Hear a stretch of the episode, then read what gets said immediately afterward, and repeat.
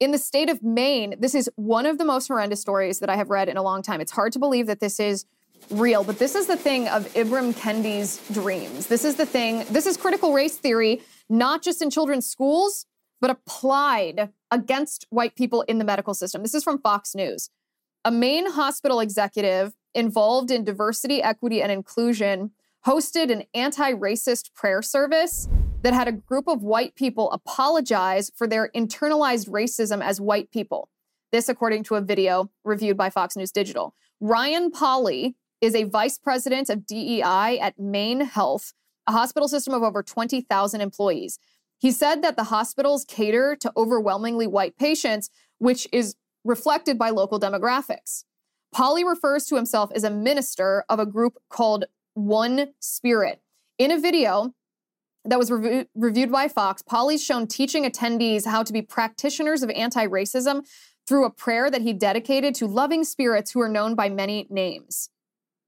He said during the prayer services that he himself maintains racist narratives and biases and attributed those to his skin color. As you might expect, look at that picture. What are all of these? What are all of these uh, anti-racist educators? Anti-racist educators. I put that in quotation marks. They're white they're oftentimes white. Robin DiAngelo, the author of White Fragility, the book that you could argue brought critical race theory to the forefront of corporate awareness. Of course, she's white. She travels around the country making money off of speeches telling white people that they're bad, and she's a white woman. This is what this, this DEI executive said, as the head of diversity, equity, and inclusion at a major health system, I think frequently about my role as white person first and as diversity leader second. I think about the responsibility I have to continue the deep internal work of understanding my own racist narrative and biases. I think about the privilege my whiteness affords me and the choices whiteness allows me to have. My whiteness keeps me and my family safe. Now, if you're thinking this sounds really, really racist, you would be correct. If you're wondering how this applies in a healthcare system, well, that's a very pertinent question because if you're a white person walking into a hospital, you shouldn't be wondering, am I going to get subpar medical care because of the color of my skin? Am I going to face racial discrimination in a moment of emergency during a health crisis because of the level of melanin on my arms and legs and face? Like, this is freaky, freaky stuff. Pauly said white people acquire ignorance, biases, and racist thoughts on the basis of their belonging to a quote, life of whiteness. This is, and of course, by the way, what do we always say that critical race theory is? We say critical race theory is a descendant, the grandchild of critical theory, which is a Marxist theory from the Frankfurt School. Critical race theory is Marxism, it's racialized Marxism. And there's always that tell, there's always that one phrase that critical race theorists or DEI operators always use that give themselves away. In this case, Ryan Pauly says that his his uh, DEI prayer which seems sacrilegious even to say those two words in the same phrase. He said it's focused on, quote, dismantling the system. And there, ladies and gentlemen, we have it. That is the ultimate goal of Marxists. They want to dismantle our governmental, economic, and cultural systems. They want to destroy everything that we know and love and rely on, and instead force communism and Marxism on us. And this absolute creep is doing it by discriminating against white people in the hospital, all in an effort to dismantle the system. There's always a dead giveaway, a dead giveaway. So, Yevgeny Prigozhin, the Russian head of the Wagner group, you know, this private army that was fighting for Vladimir Putin in Ukraine, was fighting then got into a little tit for tat with Vladimir Putin because the Wagner group didn't get what the Wagner group wanted. Vladimir Putin didn't give them what they wanted. And so they began to march on Moscow, ostensibly to challenge Vladimir Putin, maybe to occupy Moscow, maybe to overthrow Putin. This happened a month ago. We were all kind of wondering, well, what is going to happen? On one hand, the idea of somebody overthrowing Putin sounds kind of appealing. On the other hand, Yevgeny Prigozhin is arguably a more brutal, evil person than even Vladimir Putin, which is a hard thing to be. So, do we want Vladimir Putin to be deposed somehow? Sure, yeah. I guess ultimately that would be great. Do we want Prigozhin instead? Not really. So after the standoff weirdly ended with Prigozhin cowardly backing down, I think everyone in the world, you and I certainly sat here and thought, well, Prigozhin's going to get knocked off pretty soon. You can't uh, threaten. You don't go after the king unless you kill the king, right? You don't threaten the king unless you follow through. Because if you don't follow through, then you're going to hang.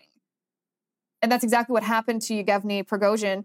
It's funny that the media yesterday was headlining by saying that Yevgeny Prigozhin was killed in a plane crash almost every media outlet used that same phrase, killed in a plane crash. And I was like, you know, the word that they're looking for here isn't killed in a plane crash. The word they're looking for is assassinated.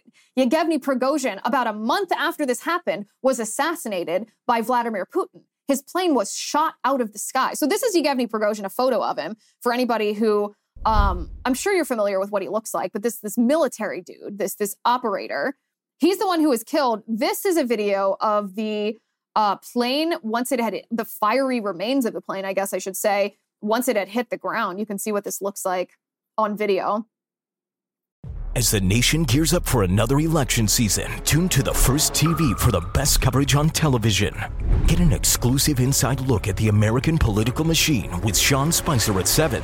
Unmatched analysis and historical perspective from Bill O'Reilly at 8. Then a bold, unapologetic take from Jesse Kelly at 9. It's must see TV in primetime every night on the First TV.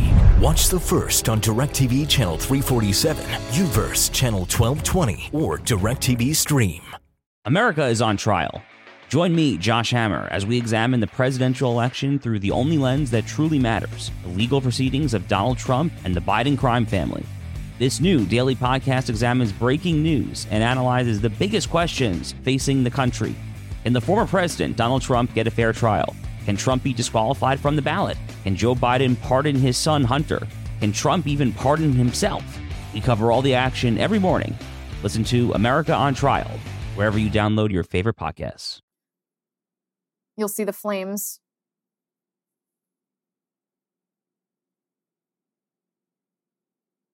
I mean, that's obviously everyone involved in that plane crash perished. There's simply no question about it. Look at that. Look at that. It's awful. There were 10 people on the plane.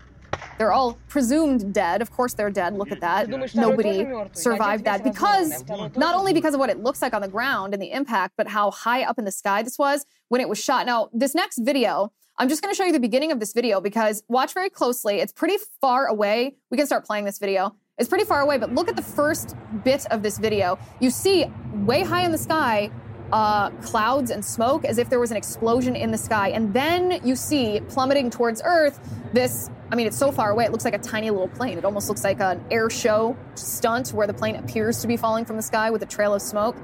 This is not an accident. That is not how a plane, if a plane crashes naturally, if that's even a thing. This is not what it looks like. This is what it looks like when a plane is shot down out of the sky by a Russian missile. This plane was obviously shot down out of the sky by a Russian missile. So was Yevgeny Prigozhin killed in a plane crash? Was he? It almost, I mean, as horrible as that is, I think that's a lot of our worst nightmares, especially people who travel a lot.